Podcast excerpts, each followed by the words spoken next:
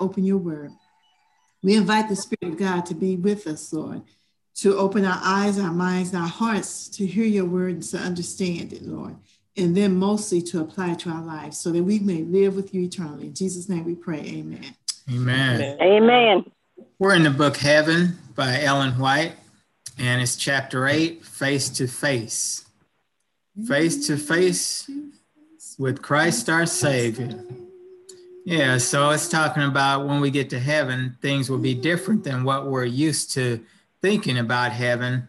It says uh, in the first chapter, says their minds had formerly dwelt upon heaven as a region of unlimited space, tenanted or lived in by spirits without substance. Uh, have any of you, uh, before you knew the truth, did you think heaven was just a place by inhabited by spirits and people floating on clouds? No, uh, I didn't think that. I was like, ooh, I hope not. That sounds boring. You know, I wasn't sure. Boring. Well, I, I I think I when I when I would was growing up and looked at heaven, I would look at those pictures, and they always had angels just floating around. I was like, you mean the? And in my in my mind, I was like, so when I go to heaven, hey, there's gonna be wings on me, and I'm just gonna fly all day long. I'm like, what else am I gonna do besides flying?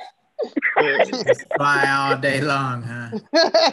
Yeah, you know, people have some different views of heaven. You know, and as we study God's word, He doesn't reveal everything to us. So it's understandable that sometimes people have difference of opinions, but there are some things that the Bible says are really are there and some things that's not there.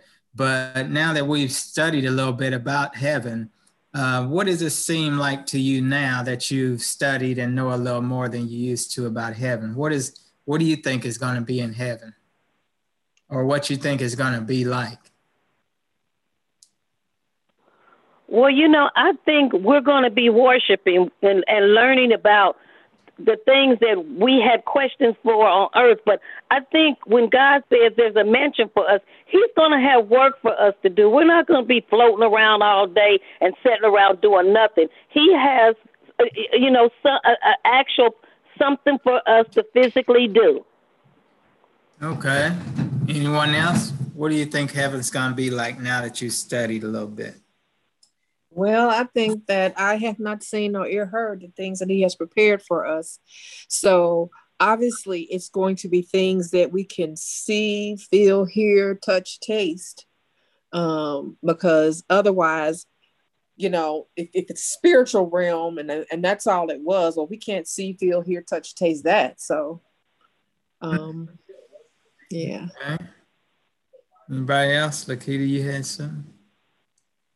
Well, I just think it's going to be like exciting. I think it's going to be like so much stimulation, brightness, and colorful, and alive, and energy. It's just going to be, to me, I just think it's going to be awesome, you know? Mm-hmm. All we can do is imagine from what God has told us. Uh, now, He did say when Christ returned after his resurrection, and uh, Thomas was there and he didn't believe it was Jesus, what did Jesus tell him to do? He said, Put touch fingers me. in his Oh, he's uh, a spirit. Mm-hmm. Thrust his hand into his side. Feel me. See, you know. Yeah, he said, real. touch me. I'm not a spirit. It's and me. then he ate food. Same one that left. What you say, Alvina? Then he ate some food. He ate with him. Right. So we're going to be doing all kind of good things, and it's interesting. Uh, once you've studied a little more about heaven, you can't keep believing the old falsehoods, you know that that people used to tell you. Uh, as we grow in Christ and we continue to learn the things that we used to believe, we no longer believe because now God has revealed the truth to us.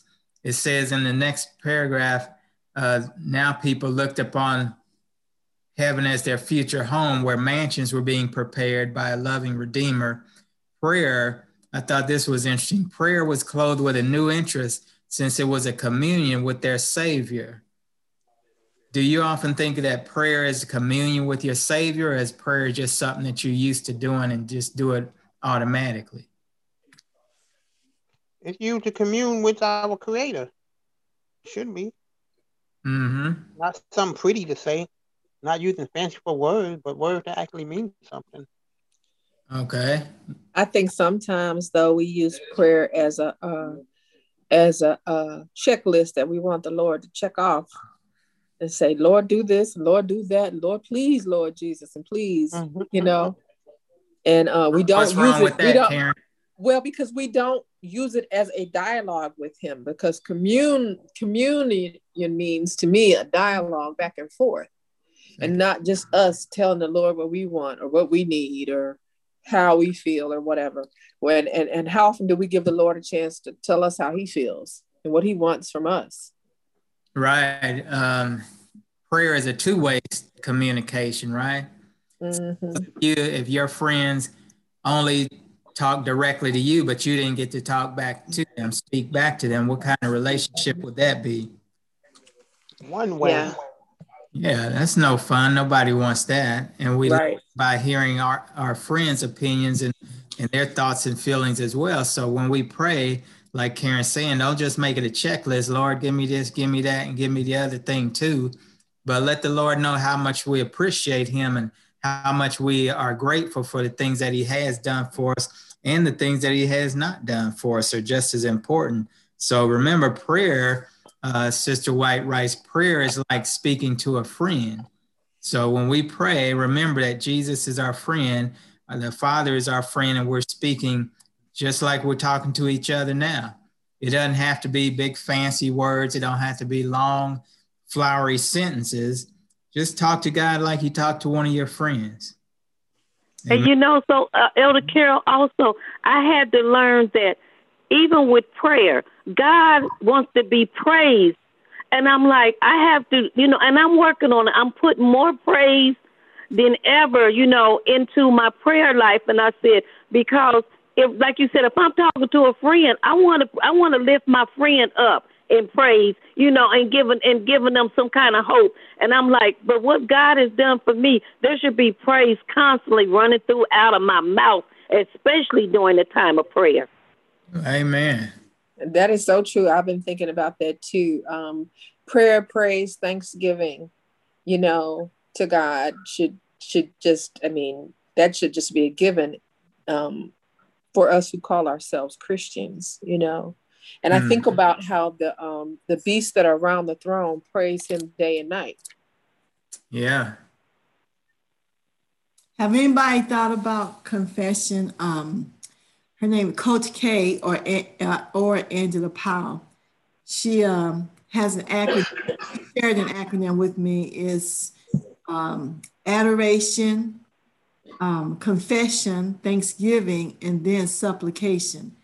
And have you ever spent time with confession?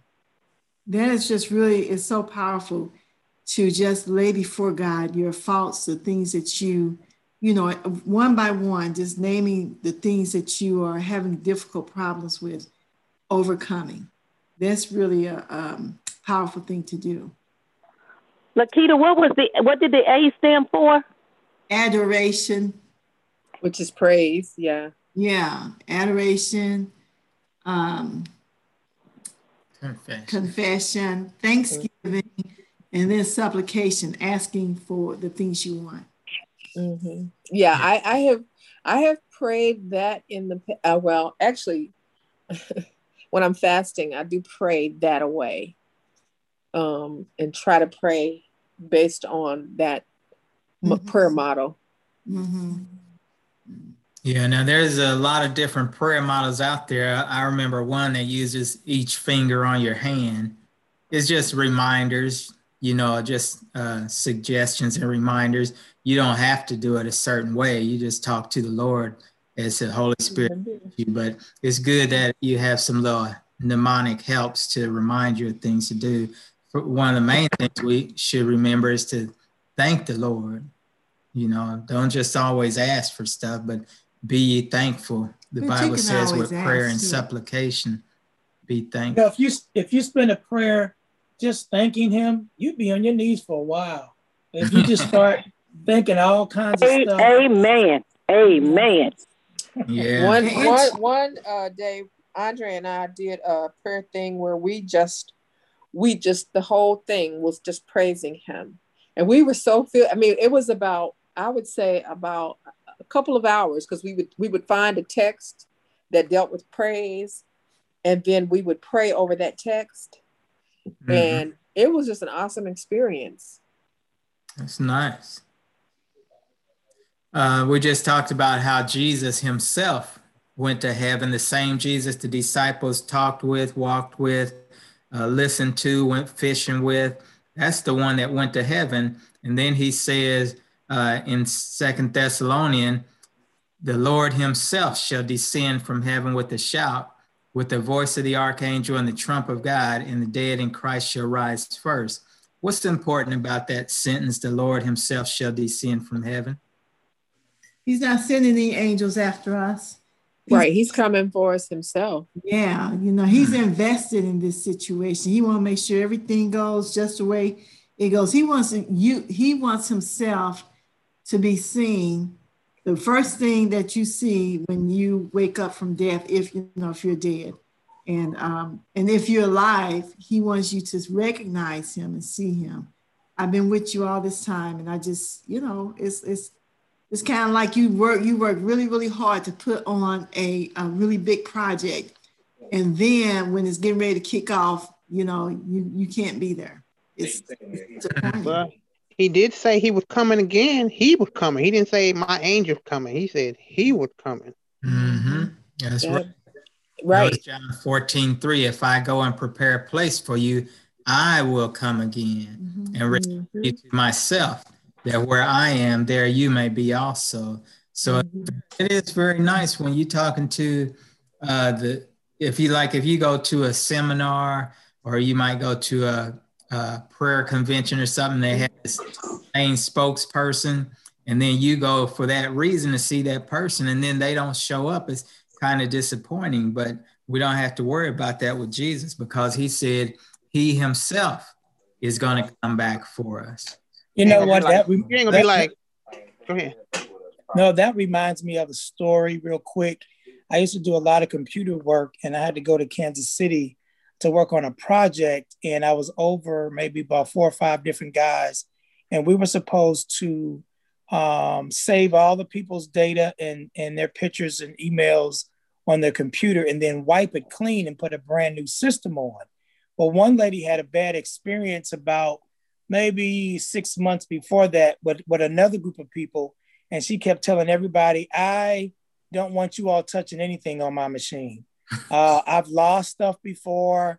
And so one of the guys came to me and said, Hey, um, Charles, they're not going to let, she's not going to let us uh, work on the machine. I said, Well, I'll go talk to her myself. So I sat down with her and I told her, I said, Look, I understand you have some apprehension about this whole process. You've had some bad experiences. But what if I told you I would take personal responsibility upon all your data, all your email, and everything? I will be responsible. I will do it myself. When we get finished, I will sit down with you. We will walk through everything. Would you allow me to do that? Because I'm going to take responsibility for it. And I was able to get her to trust me. I did it without any flaws, without any issues. Uh, when she came back to her desk, everything was great. But it was because I took personal time with her to get her to trust me. When I think about what God, what Jesus has done, he came down himself. He didn't mm-hmm. send anybody else. I'm going to go down and rescue my people. I'm going to die for them and I'm going to save them from their sins. And then when it's time to go back and get them, I'm going back again.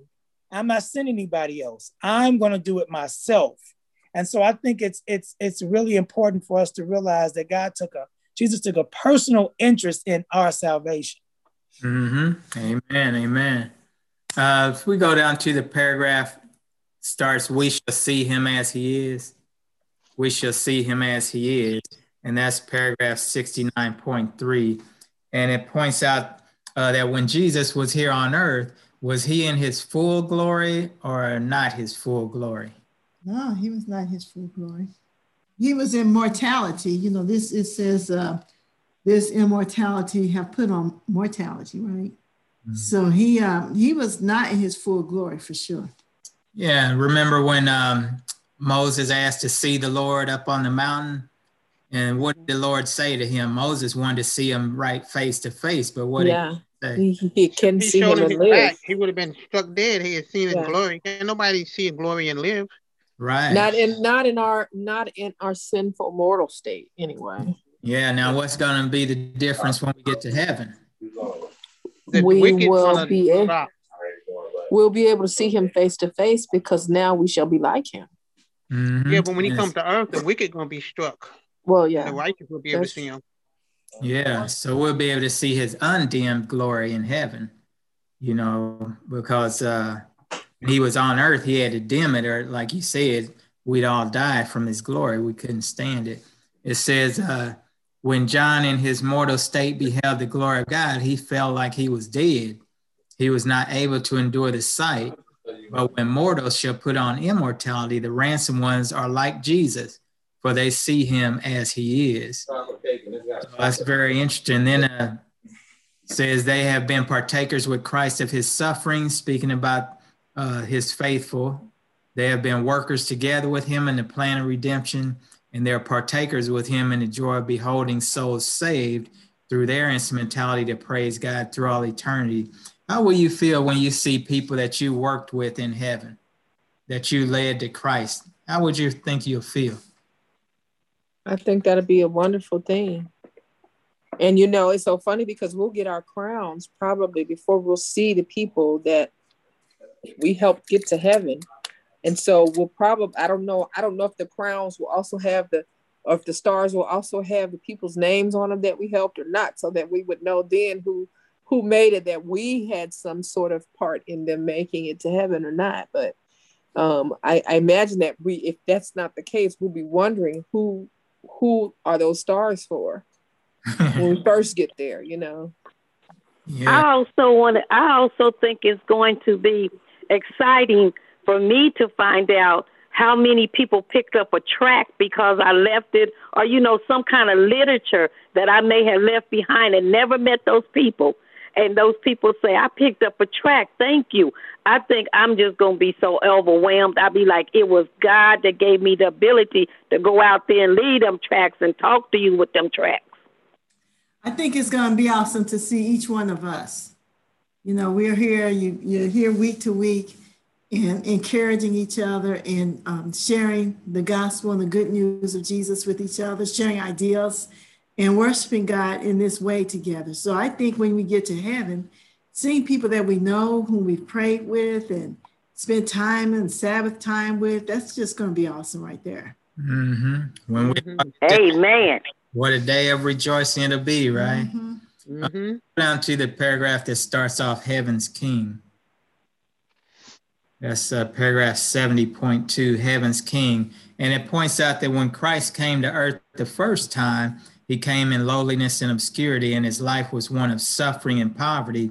But at his second coming, all that's going to be changed, right? Mhm. So he's not going to come in lowliness and obscurity, uh, but he's going to be escorted by thousands upon thousands of angels, you know, with the trump of God and the voice of the archangel. And it's going to be so amazingly beautiful. We won't know what's going on other than that we have studied and we're waiting for him. But sometimes you've seen pictures that people have painted of Christ's second coming, and they're real pretty, you know, as far as paintings go, but it's not going to be anything like the real thing when it really happens. It will just be so amazing. And and on Jesus' thigh it says it's written, King of Kings and Lord of Lords. What is that supposed to mean? We hear that a lot, King of Kings and Lord of Lords. What does that mean? That all power is given to him in heaven and in earth, and so um, he is the one deserving of our praise, deserving of our loyalty and our worship. Okay. Anybody else want And I, I, I think in terms of when I see King of Kings and Lord of Lords, I know He's the one. There's no imitation. Satan can't imitate that. That's that's the glory given to Him, and it's my God that I've been waiting on. Amen. It's a big Man, thing. It's a, and and also that there's only one with that name, one with that title, one with Amen. that authority and power. and he's the, be- Amen. the best king ever. You can't get one better than him. Yeah. How many different kings have there been on earth? thousands of them, right? How many lords have there been on earth? Thousands. But it's pointing out that of all the kings, any king, Jesus is king over those. Mm-hmm. And of all the lords everywhere, he's Lord over those. So it's, it's there's only one true God. There's a That's lot a- of small kings, a lot of small guys, but there's only one king of the kings and one Lord of the lords, and that is Jesus Christ. Uh, uh, go ahead. Oh no, I was just gonna make a quick comment. That's funny mm-hmm. because um, the way you put that, because uh, sometimes we hear in the Adventist faith, oh, he's a pastor's pastor, you know, meaning yeah. that you know he, he he ministers to the pastors. You know, the pastors minister to us, but he ministers to the pastor. And so uh, I think about what you said. He is over all of the others. Jesus is over all of the others. And um, that just made me think about that sometimes how we, uh, you know, we, we have those earthly um, titles also to some extent. Yeah, because yeah, you know, I I never understood, and I guess because I've never been to London, that they say Lord so and so and Lord this, and I was like, how do they? I guess because of their society is different, and I'm like, I I just didn't never understood, you know, the titles Lord. You know, they say Lord this and Lord that, and I'm like, these people. I said, I guess because, like I said, it's in London. I just don't understand how they got those titles that they put in front of them when they say Lord whatever the person's name is. Mm-hmm. Yeah, it just means the owner. Like that's where the, the word landlord comes from. He's the owner of oh. the land. Okay. If you look at uh, paragraph 71.2. hey, okay. Patsy. Um, yeah, when they talk about those people over there, then some of it is by birth, some of it is by marriage, and some of oh, it okay and some of it is by assignment. You know, like if they okay. decide they're going to do it. Now, here's a good question. We're on uh, 71.2 Destiny Fixed at Second Coming. says no literal devil, no literal devil. That's one of the things that people believe that there is no real devil, that there's no true devil. And also, uh, people believing that there's probation after Jesus returns. Those are some of the false beliefs that people think are true. You know, sometimes you speak, talk to people about the devil, and they say, "Oh, the devil don't exist. That's just a figment of people's imagination." Or you've heard a lot of different religions say, after Christ returns, then we'll start probation to see who else can go to heaven. But those are not in the scriptures. The scripture plainly declares that everyone's destiny is fixed when Christ returns. He says, Behold, I come quickly, and my reward is with me to give every man according as his work shall be. So he's already got the reward, which means he's already decided who's going to be saved and who is not. So there's no second chances. There's no no other probation after Christ returns because all the judging is done and over with. So there's no no more chance after Christ returns. It's a done deal. Uh, but there's a lot of people who think that they can just live any kind of way now, and then when Jesus returns, then they get an- another chance to live their life right. But that's just false, and a lot of people will be lost because of that falsehood. Any thoughts on that? Uh, I think that is just so true. And the devil has been spreading yeah. all this stuff about uh, what is it, the secret rapture and mm. all of that other stuff that says you get another chance. But, you know, we know that the judgment is already determined when he comes back. Now, the, the execution of punishment is will still be yet to come. But, you know, well, it's like this if people's not ready now, or trying to be for real, they're not gonna be really ready later. You know, they're gonna still have that attitude. They're gonna be, you know. That's my mm. opinion on that. Yeah. And when you think about too, sometimes you go to a person's funeral and and they preach the person right into heaven immediately. And then they talk about Jesus coming back. But if he's already taking you to heaven, he don't have to come back because you're already in heaven. If that's mm-hmm. true if it was true, he wouldn't need to come back because everybody that's going to heaven has already been there. But that's not in the scriptures. It's not scriptural. And it's our duty as as Christians and servants of God to let people know the truth, you know, when he gives us opportunity. It says he gave him not only to bear our sins and die as our sacrifice, uh, God gave his only begotten son to the fallen race to assure us of his immutable counsel of peace. God gave his only begotten son to become one of the human family forever to retain his human nature. So when we get to heaven, what are we going to see in Jesus' feet and in his hands? Scars. The nail prints from Calvary. He's always going to have those. Any thoughts on that? I don't like that. He should be having some new skin like we're gonna get when we get there. or doing the air. But you, you know, know- it's like that's my Patsy? Oh, I, th- I I lost. I thought I lost contact. Okay, but I, I I like what Alvina was saying because I know a church that in their pamphlet that they put out there when God returns, He's going to be beautiful and a new body and stuff. When I read that, I even put a note into the the the information. I said that's not correct because God, we're going to see His scars and stuff when He come back. So I'm like, there's so much falseness out there. People are not studying the Word, but the literature just basically said that He's coming back, you know, as as beautiful and all this. And I thought, if you're studying the Word, that's not what the Word says. Mm-hmm. So God gave Christ not just to live with us and to bear our sins, he actually gave him to the human race. And in Christ, the family of earth and the family of heaven are forever bound together. Jesus is not ashamed to call us his brothers.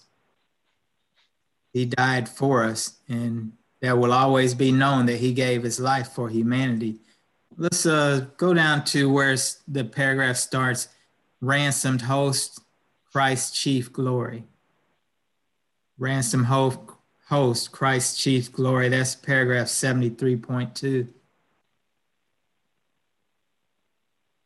So Christ's chief glory are those who accept him, those who will be uh, made heirs of heaven. And it says the church, talking about those who follow Christ, the church in Christ's name is to carry to glorious perfection the work which he has commenced. What work did Christ begin when he was on earth? And what is it that we're supposed to continue doing?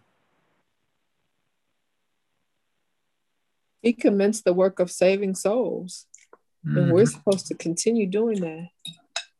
How are we supposed to do that? witnessing, sharing the gospel, showing yourself Living the gospel first. An example. I would say Yeah. Uh-huh. for how to live. living it and then teaching it about the our commission is to teach baptize and teach Is to what? to teach baptize and teach that's our commission Okay.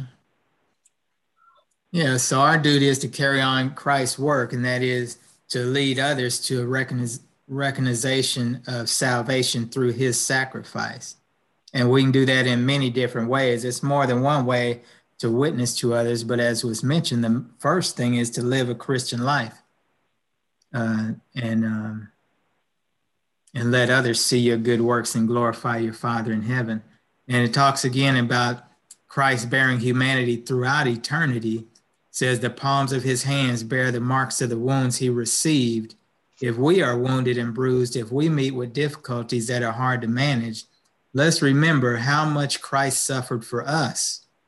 And let us sit together with our brothers in heavenly places in Christ. Let us bring heaven's blessings into our heart. So sometimes stuff gets tough for us on earth, doesn't it? People don't like us. We have troubles and trials. But when that happens, let us remember how much Christ suffered for us. We never, we could never suffer as much uh, as he did for us. I think Pastor uh, uh, Bernard did a good job of talking about that this morning about Christ's suffering, uh, that we might have hope you know, because if it wasn't for hope, we'd all give up and you know, throw in the towel, but because we know Jesus promised to come back for us, we have that hope that Christ is soon to return. Uh, says Jesus took the nature of humanity in order to reveal to man a pure, unselfish love and teach us how to love one another. Do you think the world is full of pure, unselfish love now? No. Mm. Hmm? No, Why not? no, it was This is Jesus selfish, came to reveal. self-righteous, self-indulgent. Mean. Just plain mean, huh? yeah. So, so many people waxing cold, they don't even look out for their neighbors anymore. Nope. Yeah. A lot of people still asking, who is my neighbor? So our duty too is to reveal that unselfish love to, to one another and to our uh, people that we come in contact with. Is that that's is that an easy thing to do? Sometimes, sometimes it's easy. How is that? Well, sometimes, well, most of the time, when you really share your love with people, then you are you get joy out of that.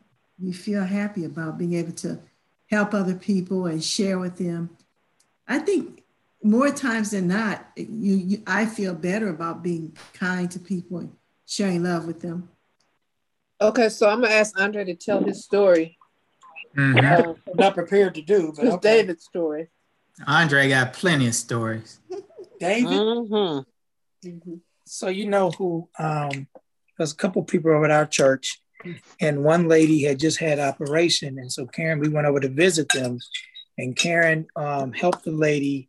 I think she had heart surgery, so Karen helped the lady to take a bath and get and and get uh, washed up.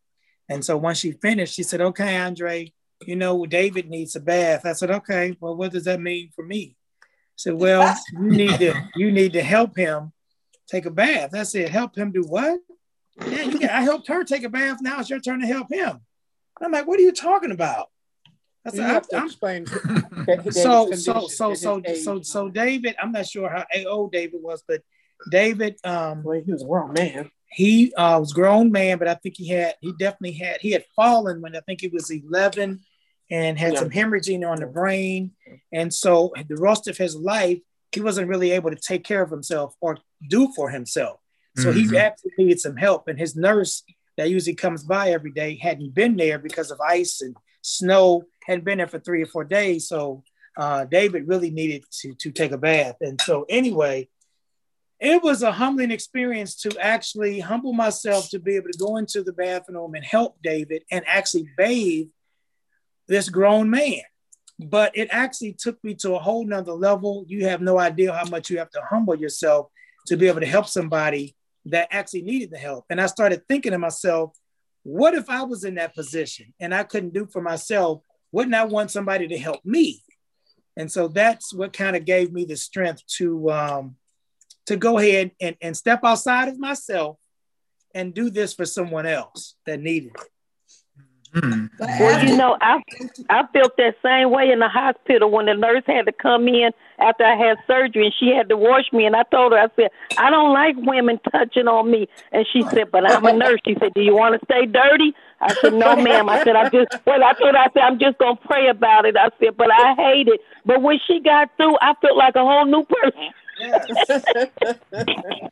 So, but what, but afterwards, uh, Andre, didn't you feel that joy knowing that you had done this thing for God, Christ? A joy that I had never felt before. I don't think anything else in my life had ever made me feel that way at all.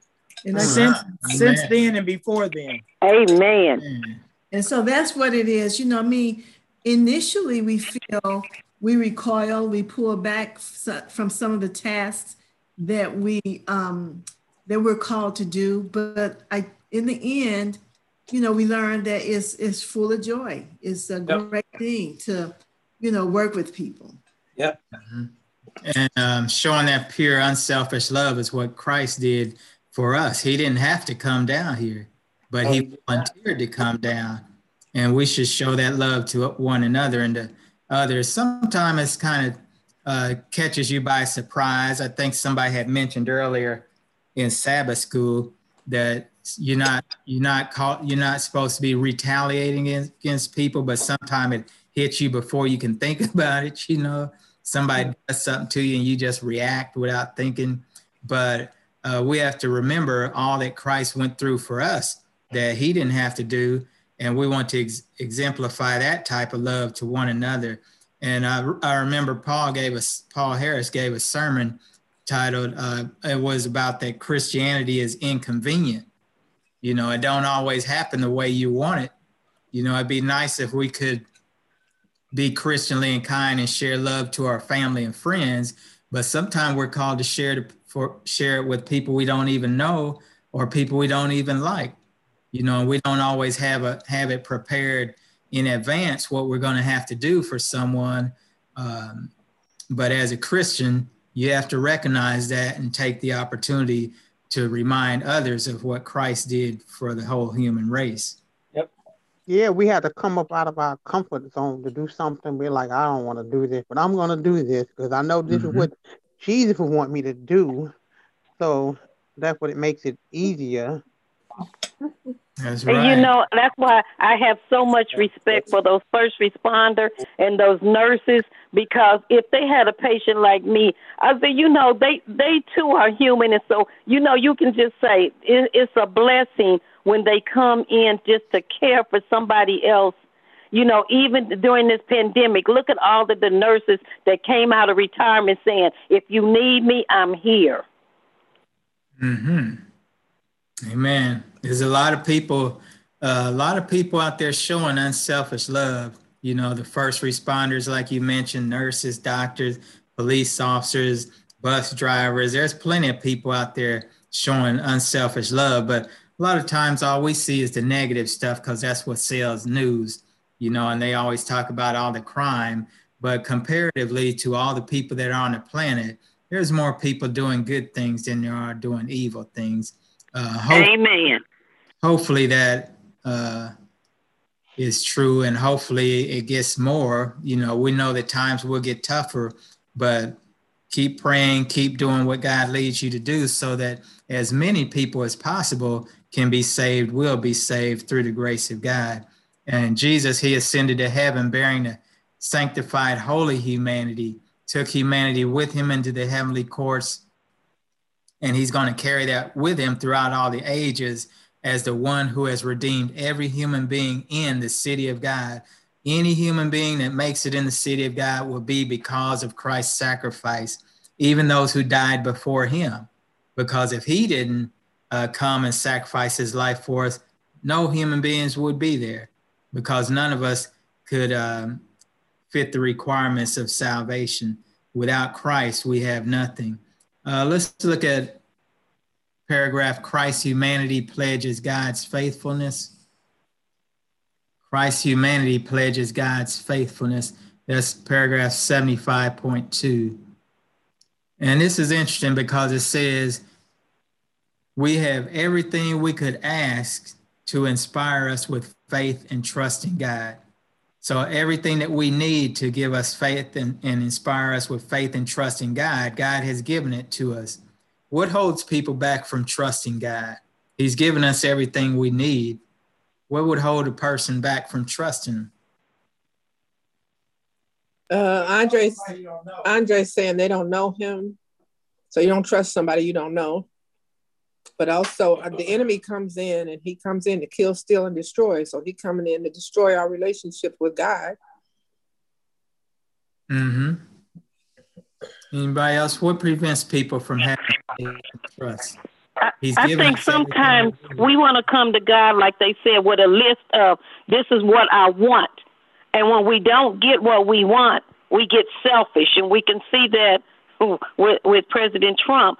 But also, we don't come to God with praises. We come expecting Him to do something when on our time. God is not that type of God. He may grant it eh, with your prayer, and if he even if he doesn't, we ought to stay true to him. And that's hard for people that's selfish to understand that if I don't get what I want, then God God's not there. yeah, that's true. You know, Christ died to give us eternal life. That's enough by itself. if he didn't do anything else? You know, but we don't think in those terms like uh, several of you have said. We look for what have you done for me lately? What can I get out of you while I'm down here on this earth? You know, we want Jesus to move when we ask him. We want him to do it when we say and how we say it. And I remember, Andre, you mentioned this that if God answers your prayers the way that you want, which one of y'all is really God? If he does everything you ask, that's a good thing to remember. Yeah, because it's almost like he's a genie in the bottle and you just rub the lamp and mm-hmm. ask for whatever and you get you get it then he becomes the servant of you and your God. And so you just tell him what to do. And his ways are not our ways. That's something. Not our thoughts. And ways are higher. Yeah. Let's uh, go down to the last paragraph. Talks about a marvel to the universe. A marvel to to the universe says this is the mystery of godliness. You know, we've read in the scriptures the mystery of godliness uh, the verse, and this breaks it down. It says, The mystery of godliness that Christ should take human nature and by a life of humiliation elevate man in the scale of moral worth with God. That he should carry his adopted nature to the throne of God and there present his children to the Father to have conferred upon them an honor exceeding that conferred upon the angels. This is the marvel of the heavenly universe the mystery into which angels desire to look. This is love that melts the sinner's heart. So the fact that Christ gave up heaven to come down here and take on our fallen nature and live a life of humiliation to raise us up to a level where we can be in heaven with uh, God forever. That's the true love. And that's the type of love that melts sinners' hearts. That's why Christ tells us to just point people to Him.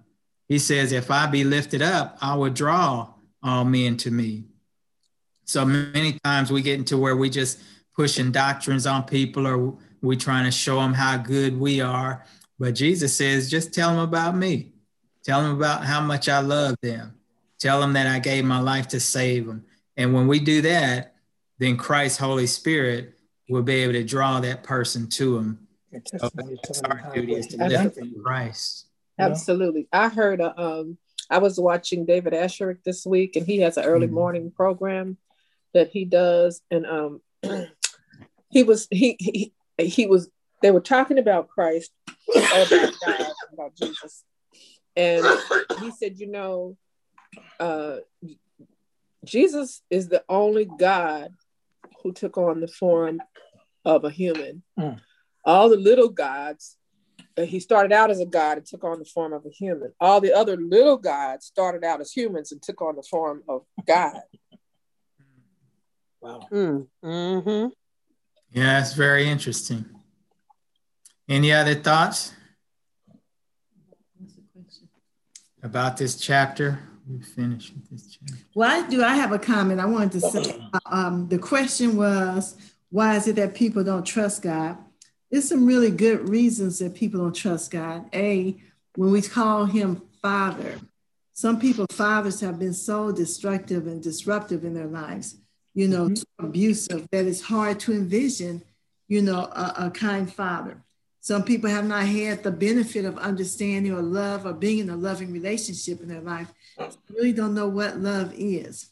And then sometimes people are just so concrete that they can only trust and believe in what they see.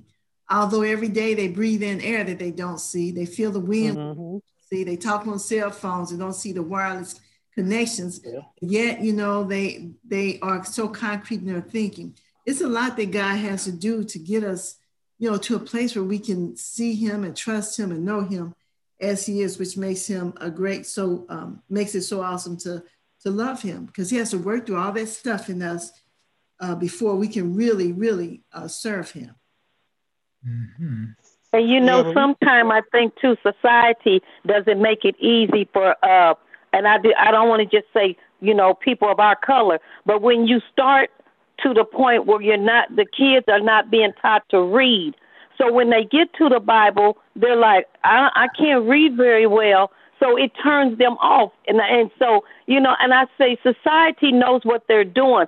Satan has his, his ways of making sure if, and I said, and that's why I used to tell my girls, read to your children because you know, you can't expect the school to do what you should be doing at home. Read to them, teach them about Christ, so that even if they're somewhere, it, you know, whether, like I said, Donovan wasn't old enough to read, I said, at least when he gets ready to talk, he can say, you know, my mama told me this story about Noah, and this what happened during Noah's time. Of course, you know, he wasn't old enough to read it, but he can remember the story being told from home. Mm-hmm. That's true. Very good. Okay, Karen, uh, where are we going to be at next week? Uh, we will be in chapter 80. I think, wait a minute. Hold on one second. Let me make sure. Let me double check that. I think it's chapter 81, actually. But let me double check. Mm-hmm. Yeah, it was 80 last week, 80 second mm-hmm. half.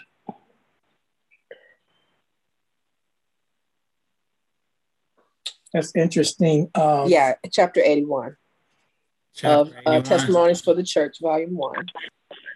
the minister's, the minister's wife. wife. Yes. That's interesting. Okay. Mm-hmm. Andre, what were you about to say? I was thinking about what Patsy was saying and reading to your children. And the earlier you start, the better it is. Get it in their heads before the devil gets a chance to put all the foolishness in their head. So I think about Karen used to, we used to get up, and of course I was a little angry about getting up at five or six o'clock in the morning. But I learned, I, I realized that it was a good thing to get the, all the kids up before they even got a chance to start their day. We started them with the Word of God, and that's Patsy. That is so important to read to your children and be their first teacher.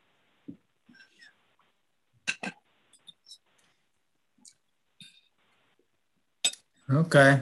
Let's um, close out with prayer and then uh, we can have special prayer afterward. Dear Father, we thank you for your word. We thank you for leading us and guiding us. We thank you for giving us just a small glimpse of the glories that you have waiting for us.